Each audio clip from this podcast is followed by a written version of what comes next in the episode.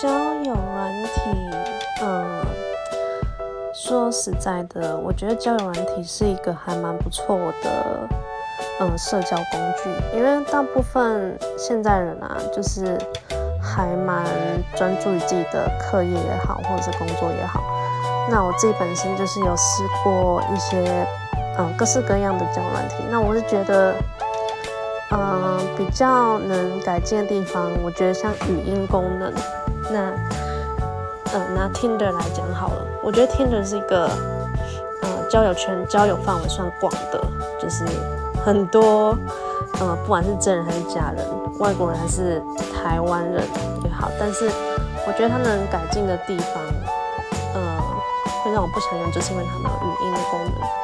那为什么要有语音的功能？是因为我觉得有时候，呃，下班就是下班，不太会想要用打字的，而且我觉得文字啊、打字这种感觉就是比较不，嗯，不像人跟人之间沟通，比较有心意上的传达那种感觉，比较纯真，比较真实。那，嗯，也比较好，就是辨识说，哦，对方的声音听起来怎么样。